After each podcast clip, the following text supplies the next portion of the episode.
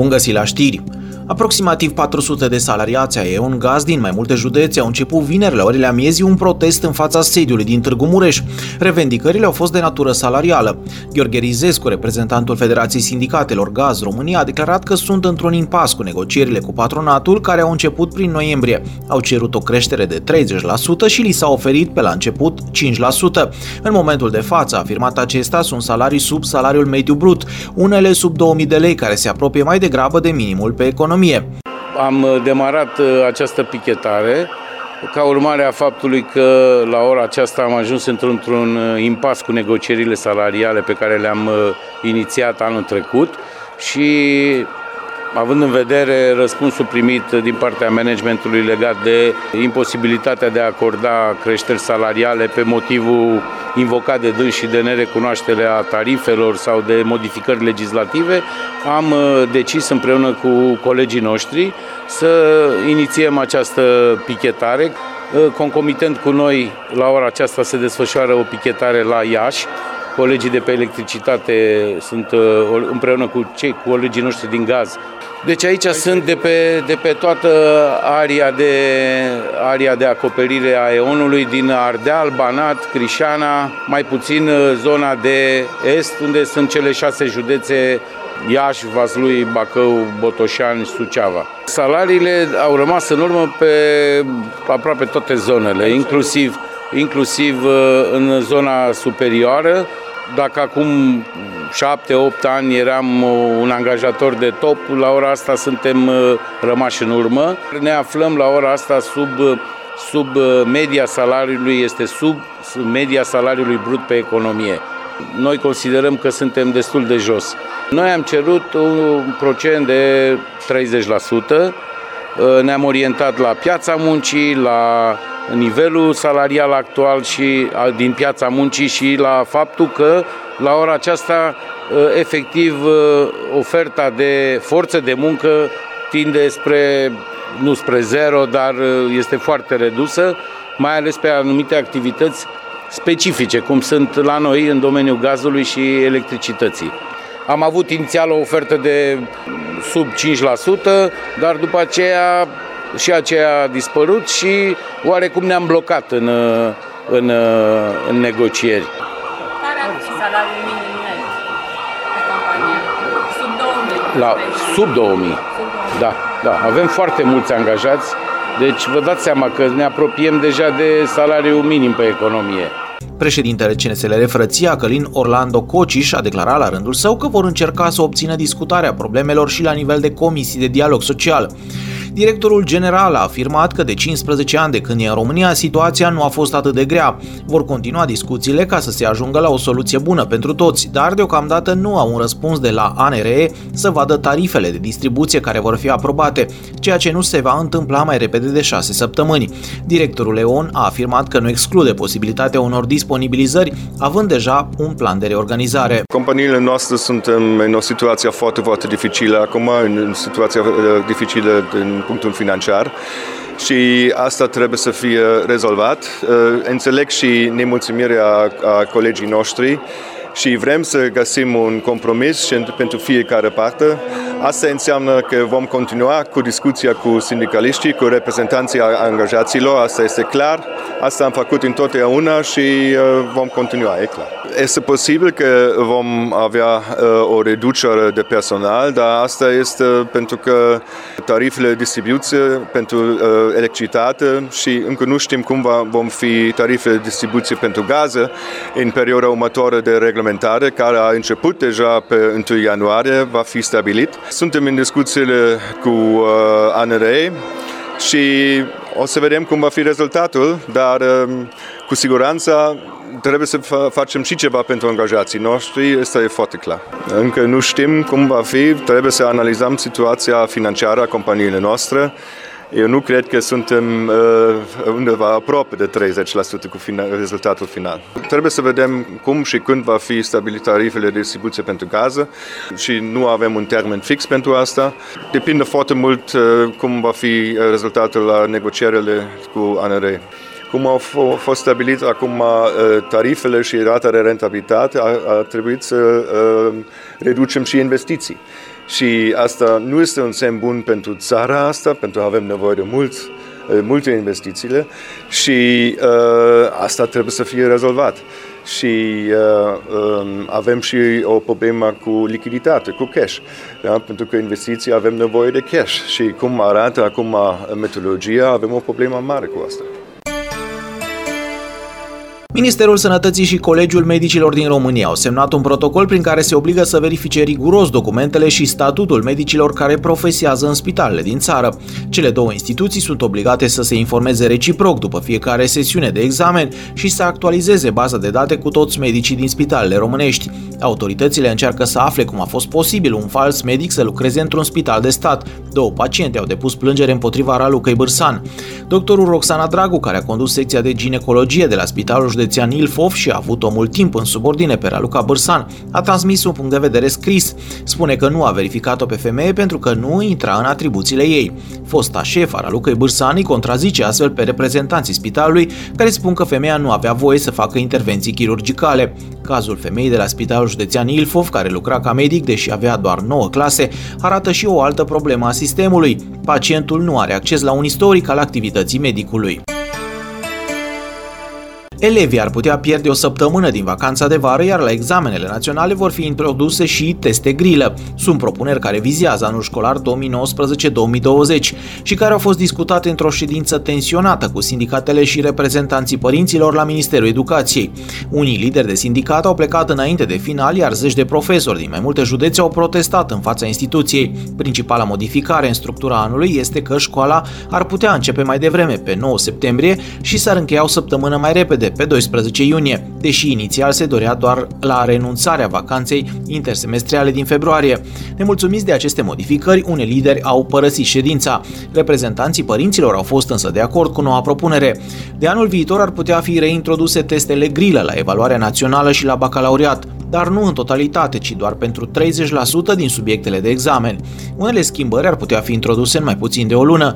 Elevii de clasa 7 ar susține în martie simularea examenelor naționale, odată cu colegii de 8-a. În timpul dezbaterilor de la minister, profesorii au protestat față de transformarea orelor de educație fizică în ore de joc și mișcare predate de învățători. Asta deși ministerul anunțase retragerea proiectului și reanalizarea lui. Discuțiile din Comisia de Dialog Social sunt consultative. Ministerul Educației va decide varianta finală a proiectelor de ordin. Orașul rupt în două, pompierii pregătesc o mașină de intervenție dincolo de Târnavă după demolarea podului.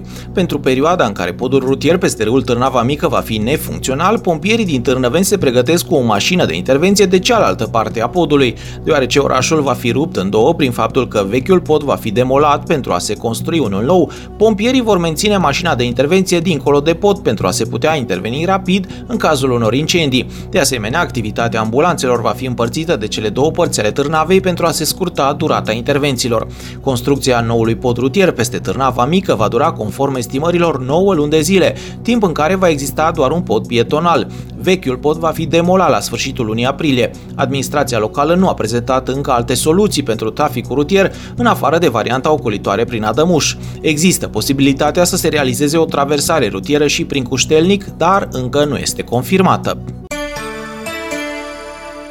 Un pistol neletal supus autorizării a fost descoperit de polițiștii din cadrul Inspectoratului de Poliție Județean Mureș în urma a 4 percheziții domiciliare. În data de 14 februarie, polițiști specializați din cadrul Serviciului Arme, Explozivi și Substanțe Periculoase Mureș au efectuat 4 percheziții domiciliare pe raza localității Sighișoara, unde existau date că ar fi fost deținute în mod ilegal arme.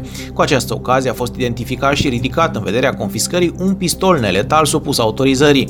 În urma verificărilor efectuate s-a constata faptul că arma ar fi fost adusă dintr-o țară a Uniunii Europene.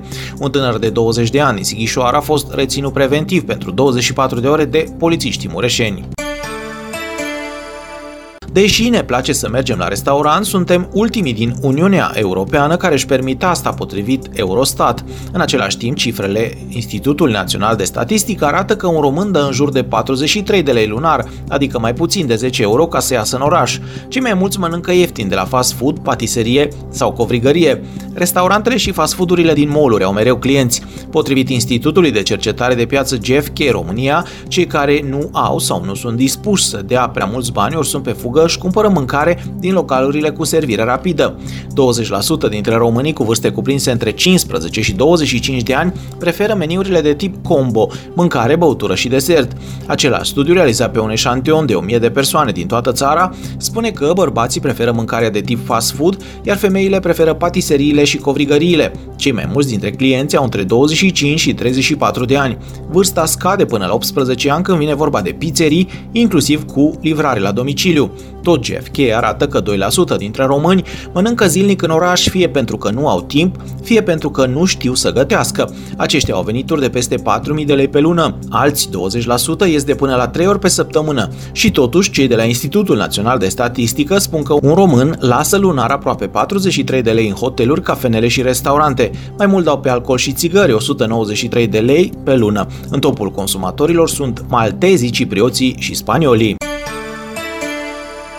Peste jumătate dintre români sunt îngrijorați că ar putea deveni victimele unor infracțiuni cibernetice, iar 23% declară că știu cel puțin o persoană care a fost ținta unui atac informatic, potrivit unui sondaj realizat de Europa Assistance. La sondaj au luat parte 800 de persoane din SUA, Italia, Franța, Spania, Elveția, Austria, Ungaria, Cehia și România. 46% dintre persoanele intervievate la nivel global au declarat că se tem că ar putea deveni victimele furtului de date sau altor infracțiuni cibernetice, românii fiind după americani și spanioli printre cei mai îngrijorați din acest punct de vedere.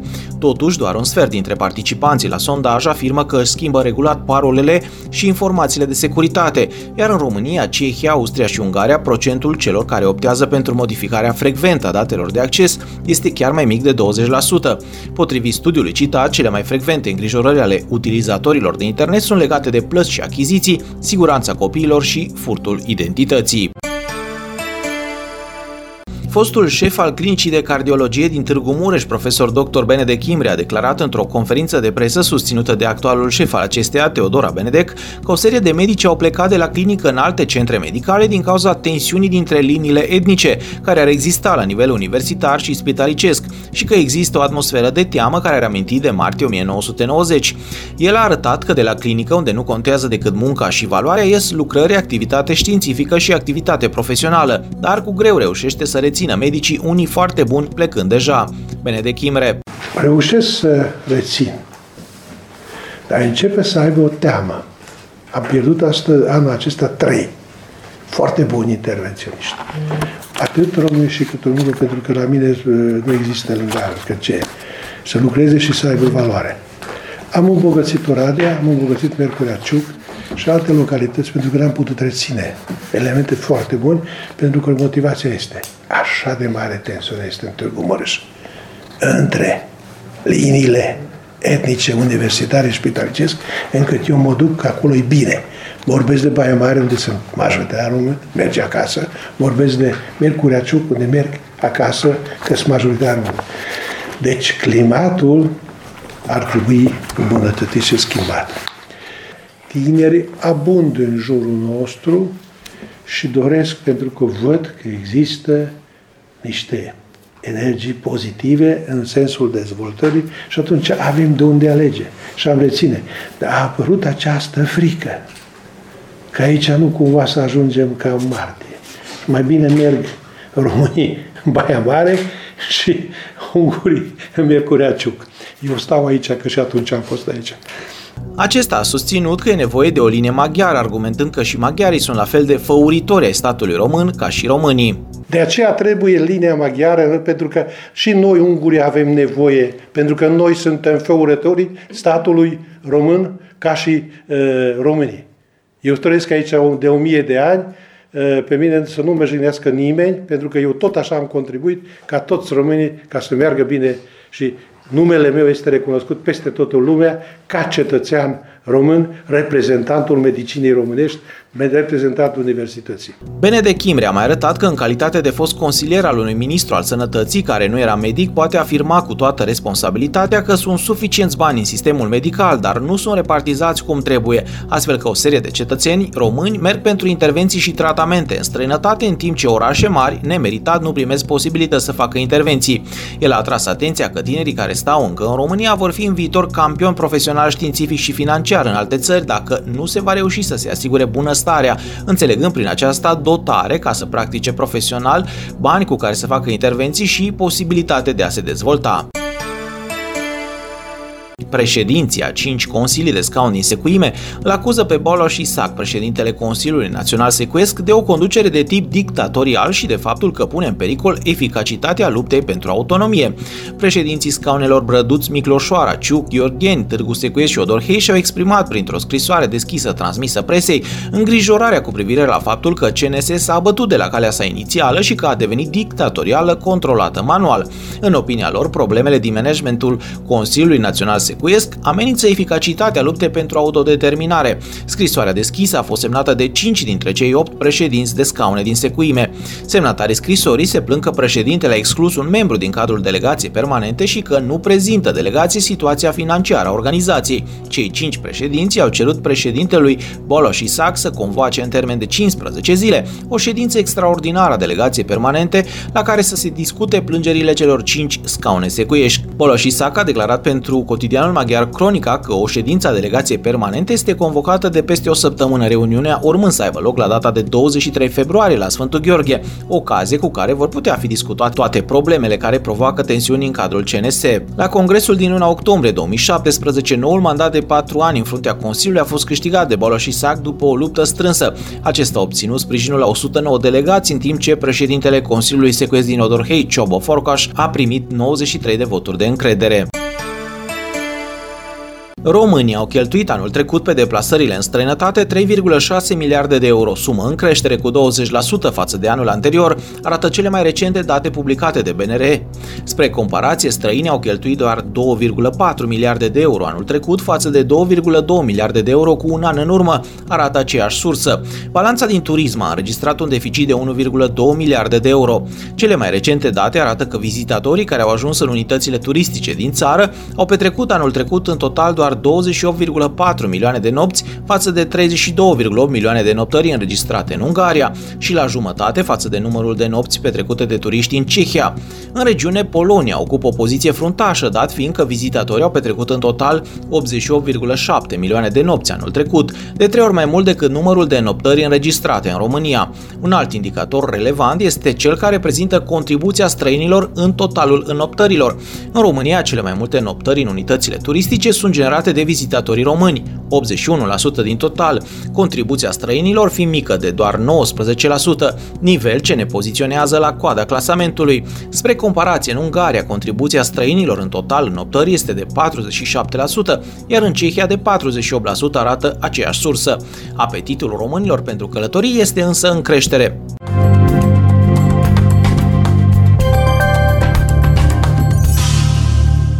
Un cer parțial însorit și temperaturi de 9 grade Celsius vom avea în această săptămână. Noaptea, mercurul va indica în termometre 0 grade Celsius. Știrile se încheie aici, rămâneți alături de noi!